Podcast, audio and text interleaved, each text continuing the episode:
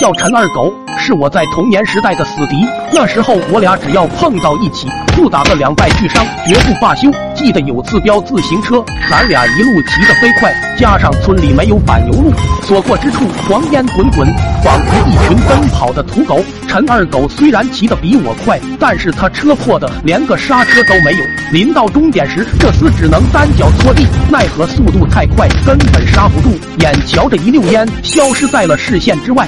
等轮到我要到终点时，想耍个帅，来个刹车甩尾，没料到竟把闸线掐爆了。俺也跟着一脸悲愤的从终点闪了过去。当时我紧张的要命，前面的土路多出来一条沟，估计是陈二狗脚丫子搓的。随后再拐了个小弯，就瞧他已经撞进了玉米垛里，车都废了，就剩一只冒烟的鞋子在外面。我在后面越来越近，一咬牙，二二二也撞了过去。转眼第二天，这厮一瘸一拐的来找我。昨晚他爹因为散架的车子差点给压揍散了。看他这衰样，我一阵得意。孙子，昨晚被打爽不爽？陈二狗一阵不屑道：“我坑我爹无数，他敢揍我吗？二了个二！俺最受不了他这贱样，好斗之心又燃了起来。我吼道：靠，装什么蒜？还特么坑爹无数？你敢不敢给你爹来一下啊？”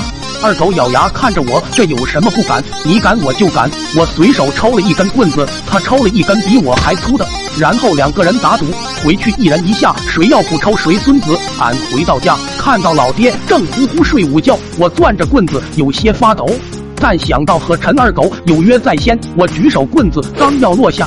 我爹就像有感应一样，猛地睁开了眼，一下子夺了过去。那天俺爹用棍子给我一顿乱揍。中午俺哭哭啼啼着在约定好的地点等陈二狗，等了半天他都没有过来，我觉得上当了，这厮根本就没敢动手。